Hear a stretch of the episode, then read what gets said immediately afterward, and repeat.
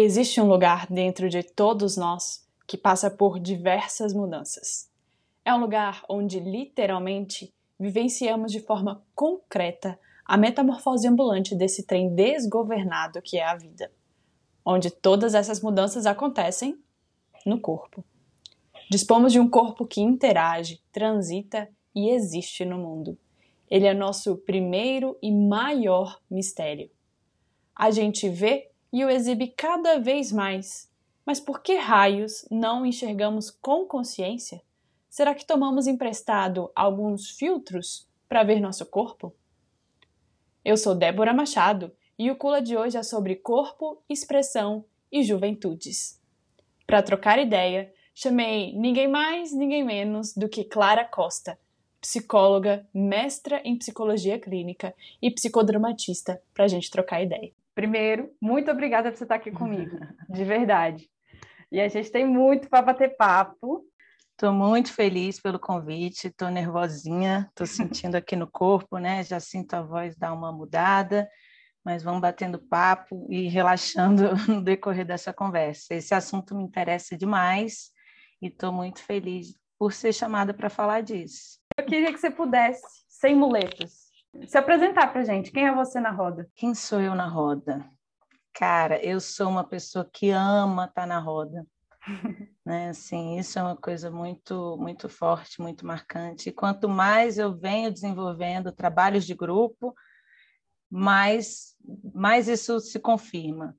Né? Eu fiz o mestrado, trabalhei com adolescentes e ali eu ficava, eu não sei o que que eu que tema eu quero estudar durante dois anos. Isso isso me deixava assim um pouco assustada, mas eu sabia que eu queria fazer trabalho de grupo. Então eu amo estar na roda com os meus amigos, eu amo estar em roda de mulheres e eu amo desenvolver trabalho em roda para pessoas, né? Para pessoas se olharem, para pessoas conversarem, para as pessoas se escutarem.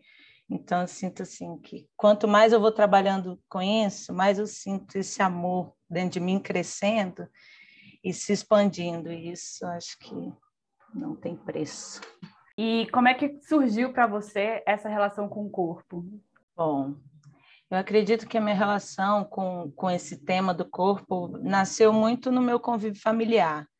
Né? Eu sou filha de dois educadores físicos, né? minha mãe e meu pai são educadores físicos, são ligados a, ao corpo, a, a performance, a estética, então, isso sempre foi um tema dentro da minha casa mesmo. A gente tinha uma regrinha dentro de casa que tem que fazer uma atividade física.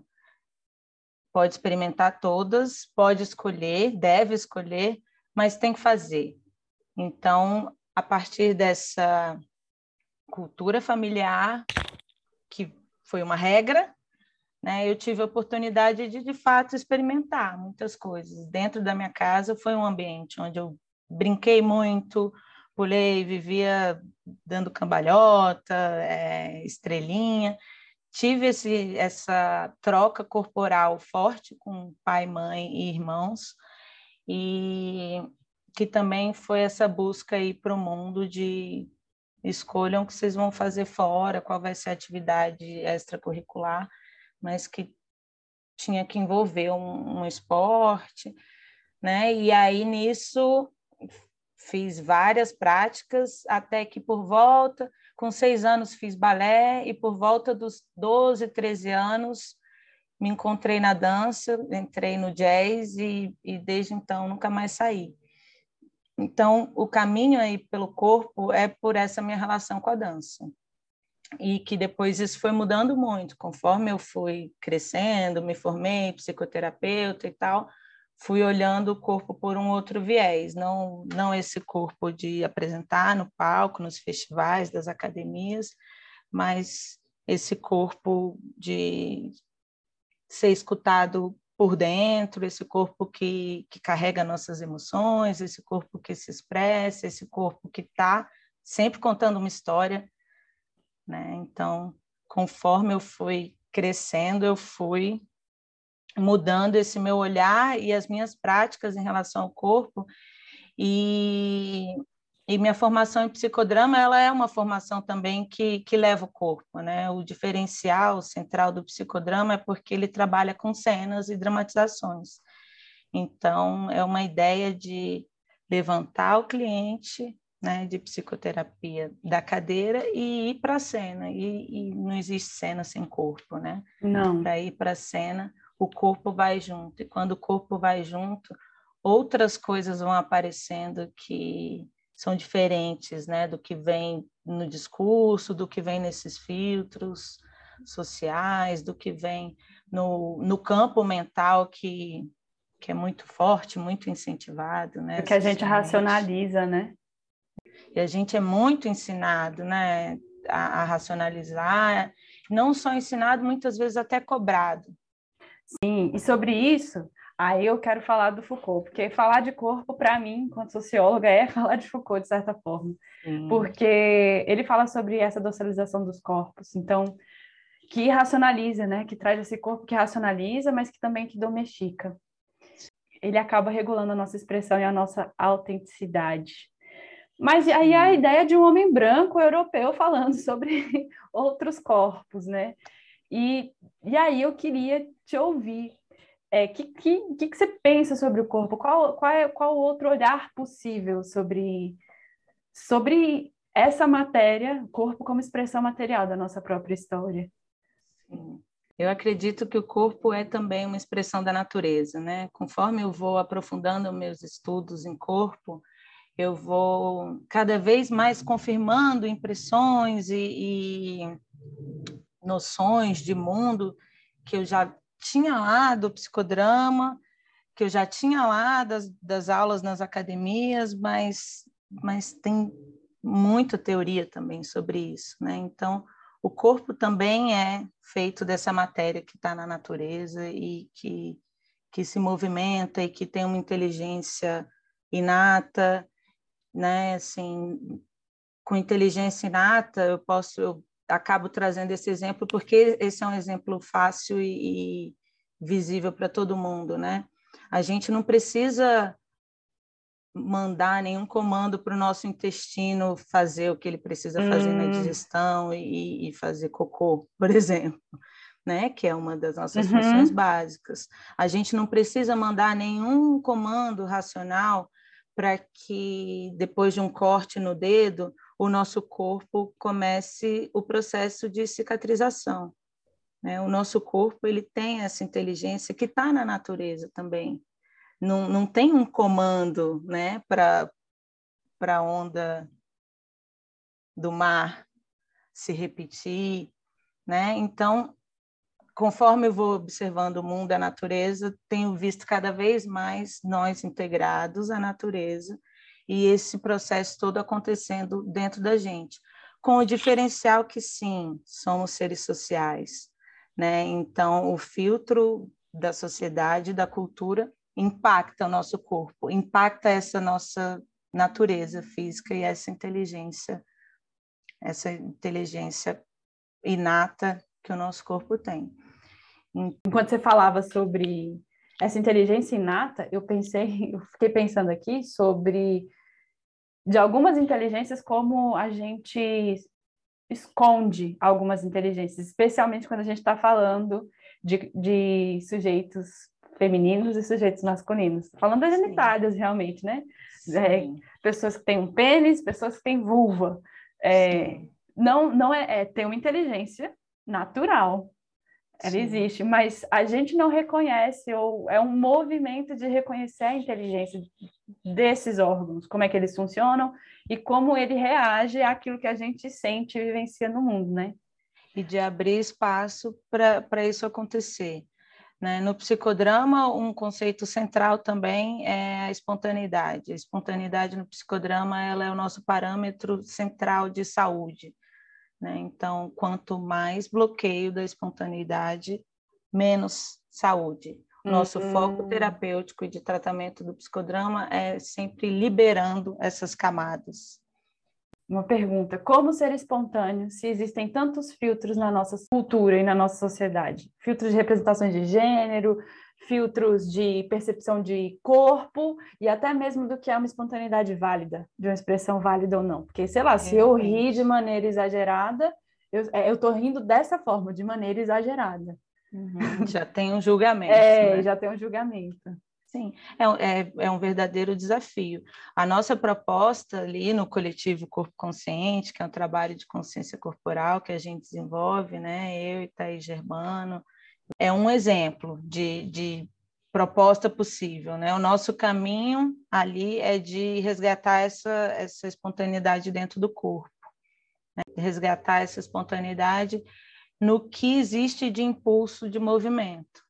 Né? Nem todo impulso de movimento vai para o mundo como ação, mas é legal, né? Você conseguir silenciar um pouco esses filtros sociais e entrar em contato com o que, que é esse impulso.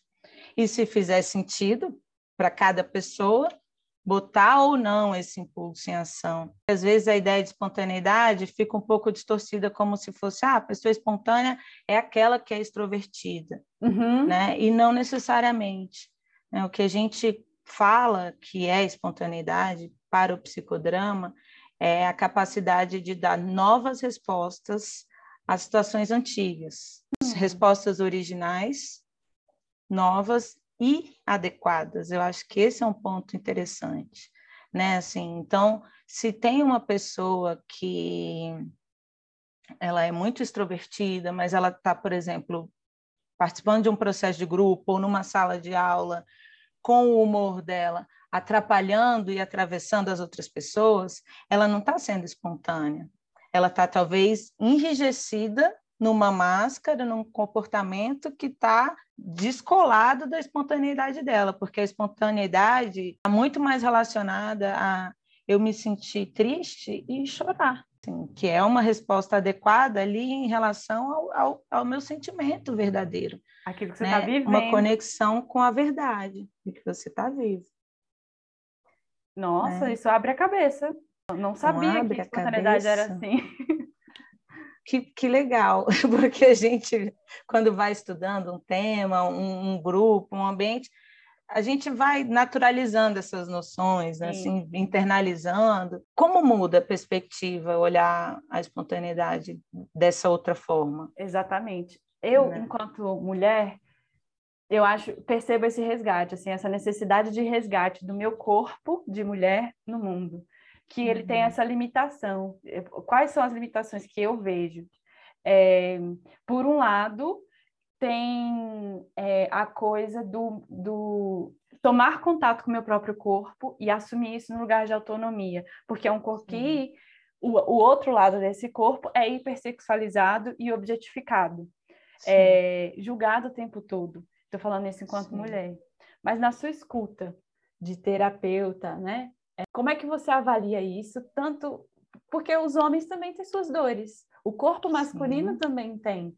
Então, como é, que, como é que você vê essas limitações e potencialidades desses corpos? Eu acredito que, que quando eu trago essa ideia da adequação, né, ela é também uma ideia capciosa, assim, a gente tem que ficar atento, porque adequado baseado em quê, né? uhum. né? Assim, baseado em que filtro social? O, o, social e o individual dentro dessa visão, dessa perspectiva que eu trabalho, eles são indivisíveis, é um e outro o tempo inteiro. E sim, eu, quando eu vou falar, eu estou sempre falando do meu lugar de mulher, de mulher branca, de mulher de 35 anos, de mulher com acesso à educação, graduada, pós-graduada, mas cada pessoa vive em um, um, específico lugar e vai sofrer o impacto de, de sua forma, né? De acordo com esse lugar que ocupa, de acordo com o papel que, que vivencia.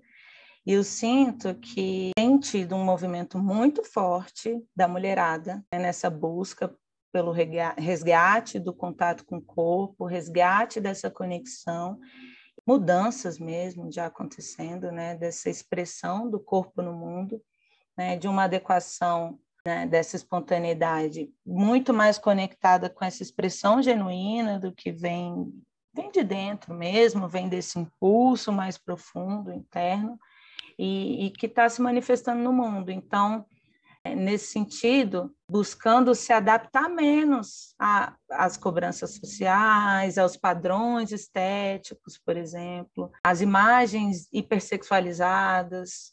Tenho visto isso acontecendo muito forte na mulherada, na, na mulherada que, que me rodeia, nos ambientes uhum. onde participo, no, nos conteúdos que eu consumo e também entre as pessoas que eu atendo. Tenho visto muito forte esse, esse processo. E vejo também o movimento dos homens iniciando, mas a procura das mulheres ainda no, no meu campo assim, tem sido maior ainda das mulheres, mas tenho entrado muito em contato com, com homens em muito sofrimento acredito muito que a nossa estrutura patriarcal, o machismo, ele causa violência, dor e sofrimento às mulheres e aos homens.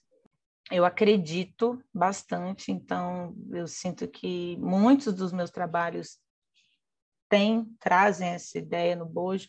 Eu acredito que, que é possível, sabe? A gente com, com experiência, com, com abertura e com ação e reequilibrando essas coisas, porque eu sinto que uma coisa que eu, eu já vejo, assim, muitas amigas, por exemplo, psicólogas, feministas e tal, já vi falando assim, ah, eu não queria ter nascido mulher porque porque a gente sofre muito, porque tem muitas injustiças e tal. Eu nunca senti isso e acho que ao ser mulher, eu tenho uma liberdade que eu não vejo nos homens, por exemplo. Uma coisa muito comum, todo mundo já ouviu, ou, ou muitos de nós até falamos, né? internalizamos essa fala e reproduzimos é a ideia de que o homem não chora. Essa fala é falada para crianças. Deixou de ser bebê, que é a fase Sim. da permissão para chorar, cresce, o menino de quatro anos escuta que não pode chorar. Que marca isso deixa no corpo de, um, de qualquer pessoa, né? No corpo das mulheres, no corpo dos homens, no corpo de, de pessoas trans, em qualquer corpo. Todo o corpo chora, né? Todo o corpo chora diante de, de uma tristeza, um, uma das nossas emoções básicas. Sim. Então, quando eu olho e trabalho com homens e mulheres, eu sinto que os bloqueios de espontaneidade nos homens ainda são maiores. Maiores.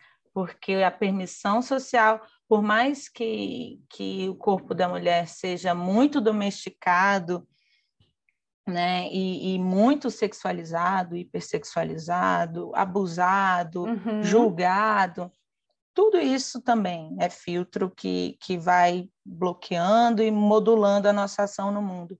Mas quando eu olho ali para os homens que estão sendo cobrados a, a performance, a, a manter uma ereção a qualquer custo, a produzir um dinheiro num formato que às vezes está distante do que, do que tem a ver com ele, né? Como, como indivíduo, antes de, de ser um homem, um indivíduo. Uma pessoa.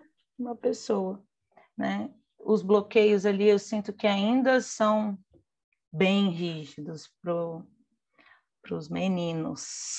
É, eu sinto uma coisa meio de sustentar, é, para mim, na minha cabeça, um sustento de, de quase de que para a guerra mesmo, assim.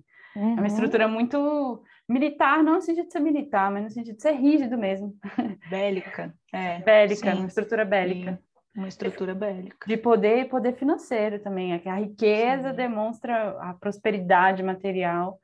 É, como esse homem é um homem sucedido. Uhum. Ou de, dito de ser chamado homem, né? Enfim, essa é uma leitura possível. Agora, sobre isso, e agora fazendo um recorte, no momento mais caótico ou de uma grande memória minha, que é a adolescência. Corpo em ebulição. Corpo é... em ebulição. Como acolher esse corpo? Como ter cuidado com esse corpo que fisicamente está passando por uma ebulição total? Eu, por exemplo, tive um monte de espinha na cara. Eu também. É... Como sofri com isso? Nossa, demais. Isso afetou muito a minha é, percepção com a minha aparência, por exemplo. Uhum. Então, usava muita maquiagem, não porque eu gostava de maquiagem, mas para esconder o rosto, né? É, essas coisas todas. E minha altura também, sou alta, sou esguia, então minha postura até hoje não é a melhor, porque escondendo minha altura. Uhum. É... Mas como é que a gente pode acolher esse corpo na adolescência que está passando por todas essas transformações físicas e eu também estou descobrindo a minha identidade, estou descobrindo a minha sexualidade, o que, que eu gosto, o que, que eu não gosto. Como é que eu posso cuidar do meu próprio corpo nesse momento e as pessoas que estão à minha volta? Como é que elas podem olhar para o meu corpo? Elas podem falar de como eu estou, é, do que do que está rolando comigo? Excelentes questões. É muito legal que você tenha me chamado para falar nesse, nesse tema, né, na adolescência, as mudanças corporais na adolescência, porque para mim é um resgate também do trabalho que eu fiz no meu mestrado. No mestrado, eu trabalhei com projeto de vida de adolescentes que tinham cometido ato infracional e trabalhei com adolescentes entre 12 e 18 anos, ouvindo ali o que estava acontecendo. Fiz um processo de grupo e e uma das coisas que, que me marcou assim muito nesse processo de pesquisa e escrita sobre a adolescência, primeiro é um ponto de que não existe a adolescência hegemônica. A gente fala em as adolescências, hum. né? são hum. muitas adolescências. Com isso eu quero dizer que não dá para eu comparar, né, a minha adolescência de garota de classe média, uhum. classe média alta, que estudou em escola particular, com a adolescência desses adolescentes que eu fui pesquisar no meu uhum. mestrado, por exemplo, né, que adolescentes de Planaltina, que cometeram atos infracionais para se incluir socialmente, porque não tinham acesso a bens de consumo, né? Então, primeiro, falar em adolescência não é falar de uma única experiência adolescente. As, as experiências variam e muito de acordo com, com o contexto social, são múltiplas, e se a gente olha para o nosso contexto brasileiro, isso se agrava ainda Nossa, mais, muito né? Mais. Porque a nossa desigualdade social cada dia mais mais discrepante. Então, é isso. Vamos falar em adolescência, tem esse leque. E aí a gente precisa focar em um ponto. Eu sinto que aqui o, o foco é o corpo né? Não vamos falar de, de classe social, Não. mas de experiência. Então, focando no corpo, é um processo de muitos lutos, né? Luto também é vivenciado no corpo. É processamento de morte. Então não é fácil, é uma criança que está morrendo. É muito, é muito processo emocional é... em andamento né? Então, ali, uma, uma menina de 12 anos, um, um rapaz de 12, 13, 14 anos, ele está se despedindo de, de uma infância, ele está se despedindo de atividades que podiam acontecer e não podem acontecer mais, ele está né, deixando, está vivenciando o processo de deixar aí um monte de coisa que pertenceu Sim. à infância e construir coisas que vão florescer na vida adulta. Né? Então, é um momento de transição. É Total. É definido como de 12 a 18 anos, né? mas pode durar muito mais, a gente Sim. tem visto a adolescência ser muito estendida, e para algumas pessoas pode começar antes. Vai variar demais. E nesse, nesse, nesse luto do corpo, eu sinto que, por exemplo, para as meninas, é, é um super baque. Eu acho que você deve lembrar dessa experiência, você deve ver em outras pessoas. A gente deixar de ser criança e passar a ter um corpo de adulta com 12 Sim. anos. Né? Isso é bem assustador, Sim. né? Quando você tem 12 anos, porque de fato a gente sai na rua e os homens olham para a gente com outro olhar, um olhar de desejo, de com um olhar invasivo, com né, sexualizando Sim. uma coisa assim que nossa ontem eu era criança né? o que está acontecendo então o que está acontecendo então essas mudanças são muito rápidas confusas é um processo, é um momento também muito de formação e consolidação da identidade. Então, é o momento de, das identificações acontecerem, né? Então, é ali na adolescência que, que os adolescentes estão olhando para fora, olhando para o seu grupo social e falando: eu, eu me identifico com aquilo, eu não me identifico com aquilo, eu quero estar mais perto desse, eu quero me vestir dessa forma, isso aqui expressa o que eu sinto, isso aqui Sim. não. E para isso acontecer, também existe um processo de ruptura com a, com a família, né? com o seu núcleo familiar. É, de base familiar, né? sua identificação ali para trás. Então, esse aí é um outro luto da adolescência. E, e uma outra coisa muito marcante quando a gente está olhando, estudando, pesquisando a adolescência, é que ela é também tida como um limbo social, porque você nem é mais criança que recebe cuidado, proteção, que brinca, que tem uma liberdade, e você ainda não é um adulto.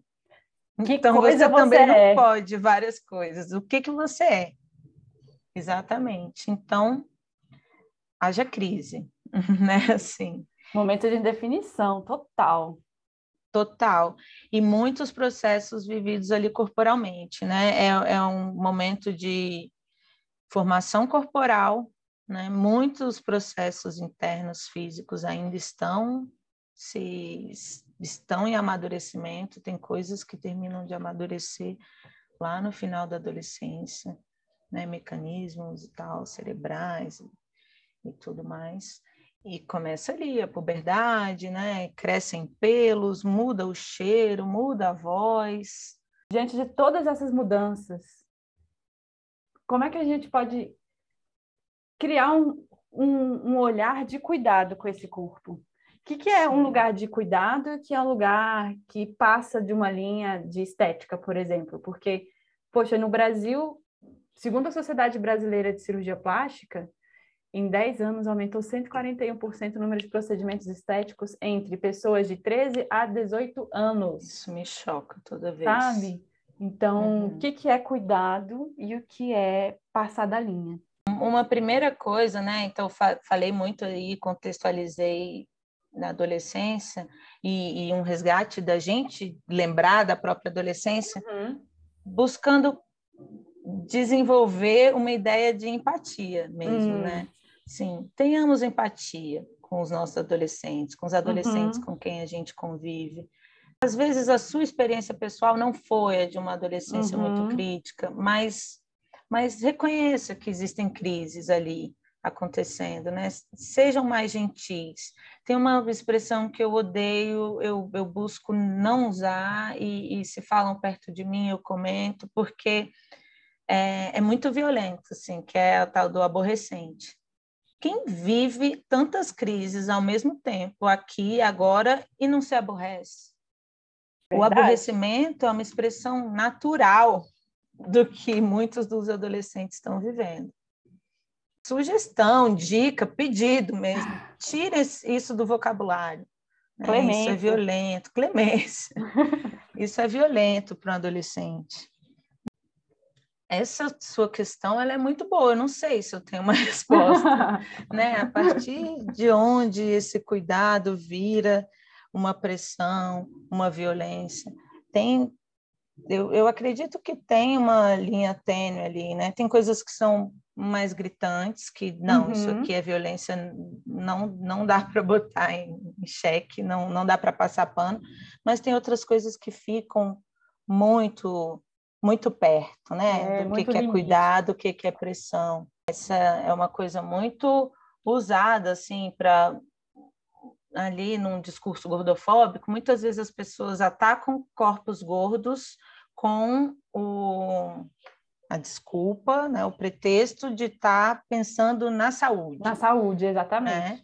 Então, assim, tem uma linha tênue aí Depende mesmo do que você está falando, está propondo, está cobrando, está oferecendo para chamar de cuidado e chamar de, de, de gordofobia, por exemplo, chamar de saúde. Eu acabo sempre buscando fazer um movimento de desse mesmo, da empatia, de voltar para dentro. Legal. Se você já passou da adolescência, E se imagina, é um, é um, exercício até bem psicodramático, né? De inversão de papel mesmo. Né? Uhum. Né? Se imagina adolescente de novo, caminhe um pouquinho aí no seu imaginário, na sua imaginação, uhum. lá na sua adolescência. Se imagina escutando isso. Uhum. Se imagina sendo cobrado. Se imagina sendo cobrado ao usar tal roupa. Se imagina sendo criticado por escolher esse penteado de cabelo. Se imagina sendo punido por ouvir a música que você gosta. Isso em você chega como cuidado? Esse é um caminho que eu penso. Então, esse exercício de se você imagina acontecendo com você e te cutuca e, e não, não te acalenta, talvez não seja a Bom melhor forma de cuidar. Também. Sim. Excelente.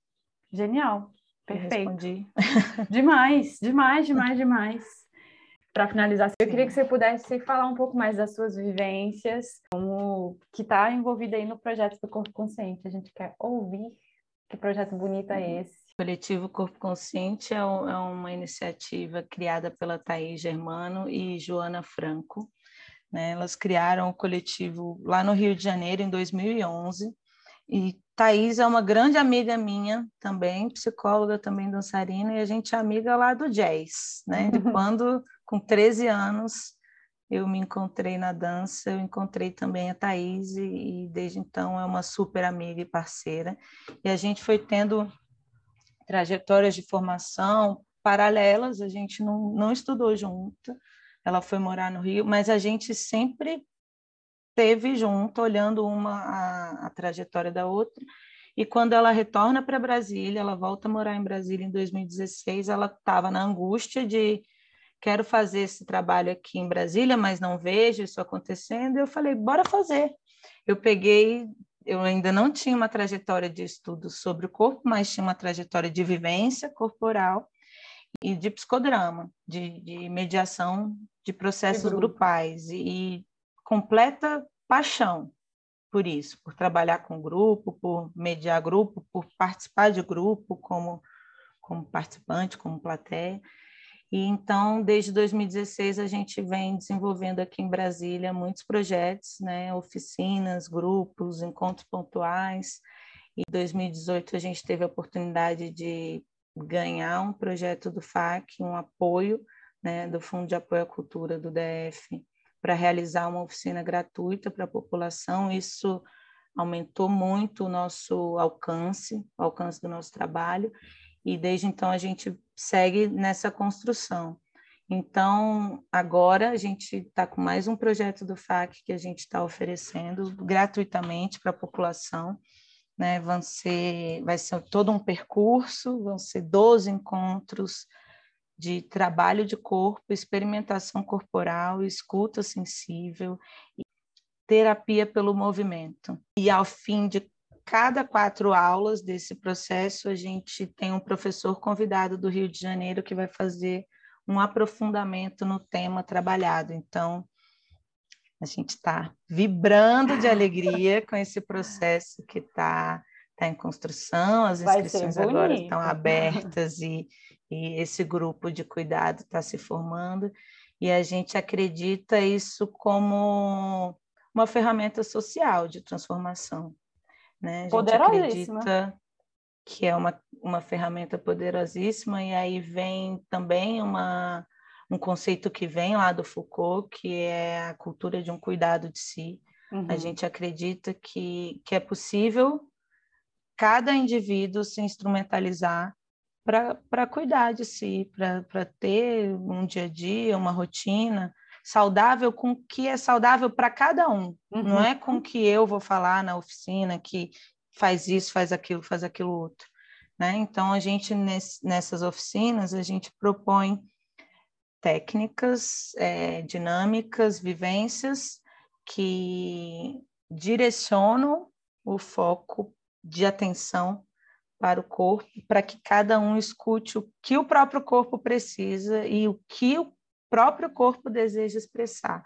Então, É muito bonito, é muito Nossa, bonito, porque parecem coisas muito especiais, profundas, e, e nisso a gente vai formando uma verdadeira teia, assim, várias pessoas já passaram pelo coletivo, e, e como a gente acredita nisso da autonomia, portas abertas, né? A gente não quer que as pessoas fiquem presas e dependentes da gente, mas a gente imagina que quanto mais pessoas passarem aqui, se instrumentalizarem, forem, quem quiser voltar, volta, quem quiser levar a ideia para frente, né? É. Isso vai virando uma verdadeira teia, né? E que tem como mote central o cuidado. E um cuidado ancorado no próprio corpo. Né? Achei bonito. Achei Bonito, né? potente. Né? Eu vou estar tá lá. Nos assim vemos lá. E aí eu acho muito legal estar sendo convidada para falar, porque eu e Thaís fizemos esse discurso por um tempo e eu sinto que é uma coisa que está se transformando, né? De que, nossa, a gente não sabe explicar o que, que é. E, na verdade, a gente sabe sim. Eu acho que foi importante a gente ir fazendo, fazendo, fazendo, fazendo. Então, eu e ela fazemos desde 2016 juntas, sequencialmente. Então, conforme a gente vai fazendo, a gente vai se instrumentalizando para falar disso. E conforme a gente vai falando, a gente vai aprendendo a falar e, e chegar em mais pessoas, né? Então, assim. É acompanha a gente lá no Coletivo Corpo Consciente, no Instagram, porque a gente vai estar produzindo conteúdo sobre isso e, e quanto mais gente tiver nessa teia, acho que mais potência de transformar a gente tem. Com certeza, com certeza. Acho bonito demais. E eu queria, primeiro, agradecer por essa conversa, por tudo que você compartilhou. Eu aprendi um monte contigo hoje. E eu queria que você pudesse deixar, sei lá, um conselho, uma provocação para a gente poder enfrentar esse mistério que é o corpo. Ai, tem, tem duas coisas que eu acho muito especiais. Primeiro, eu quero agradecer, estou muito feliz de ter te encontrado aqui, feito esse bate-papo e, e botar para fora essas coisas, né, que às vezes fica achando não tenho o que falar, mas fica acumulando também informações, né? Então, botar para fora é muito bom. E, e, acredito que dois caminhos são muito, muito, muito legais, fazem sentido para mim, e, e, acredito que cada um tem que encontrar o que faz sentido para si. Né? Mas o primeiro é respirar, é uma coisa básica, o nosso corpo faz sem a gente precisar co comandar, mas prestar atenção na própria respiração. Você que esteve lá com a gente no Corpo Consciente, você deve lembrar, né? Toda aula a gente faz um momento que é chegada no corpo, cada aula a gente pensa uma chegada direcionada para o tema que a gente vai trabalhar, mas a chegada no corpo sempre é respiração, né? Então, a respiração ela é a principal função que nos conecta com o que está acontecendo dentro, né? Que nos conecta com a nossa emoção, nosso sentimento. Então, tá muito agitado, tá ansioso, tá com a sensação de estar tá muito aéreo, perdido, respira, respira, para um pouco, respira, se, se tem dificuldade de focar com o olho aberto, fecha o olho, observa como ela está. Se percebe que a sua respiração está muito agitada, tenta respirar um pouco mais devagar, vai observando o que acontece. Respiração é um. outro, eu ia falar duas, mas agora são três. Lembrei bônus. mais um. É o bônus. Bônus, um plus. A outra coisa é curiosidade. Sejam hum. curiosos com o que está acontecendo no seu corpo, né? Assim, também tem a ver com atenção, né? Ali é respirar com atenção, se observar com atenção. Então, cara, tem alguma coisa aqui que, que com o que, que isso tem a ver? Uhum. Né? Tem, tenho essa curiosidade gentil com que com que o corpo vai sinalizando. Nosso corpo tem, tem muita, muita coisa para dizer. Às vezes não dá para entender tudo que ele traz. É. Né? São muitos processos rolando ao mesmo tempo. Mas sejam curiosos. E terceiro, dancem. Dancem, dancem, dancem. Mas eu não né? sei dançar. Mas eu não sei dançar. É isso, já ia comentar isso. A gente escuta muito, ah, mas eu não, eu, eu não posso, eu não sei, eu nunca fiz aula. Não existe isso de não sei. Todo corpo tem a capacidade de dançar à sua maneira. Dance a sua própria dança. Né? E, e se você não tem coragem de dançar é, mostrando para alguém, tem o seu momento, né? Se dê o um momento aí de dançar como se ninguém estivesse olhando, de dançar sozinho, de dançar no chuveiro. A partir desses movimentos que vêm, né, que são que não são coreografados, que não são feitos para mostrar para o outro, que não tem uma intencionalidade, muita coisa pode ser conhecida de você. E fora que relaxa, fora que ajuda a acessar emoções que ficam guardadinhas ali, meio presas, né? É um exercício de descarga muito, Nossa. muito, muito poderoso. É uma delícia. Bota uma, uma música que, que você goste e dança. Né? E depois conta se teve algum efeito, porque eu adoro saber. que é ai, isso, ai. Deb?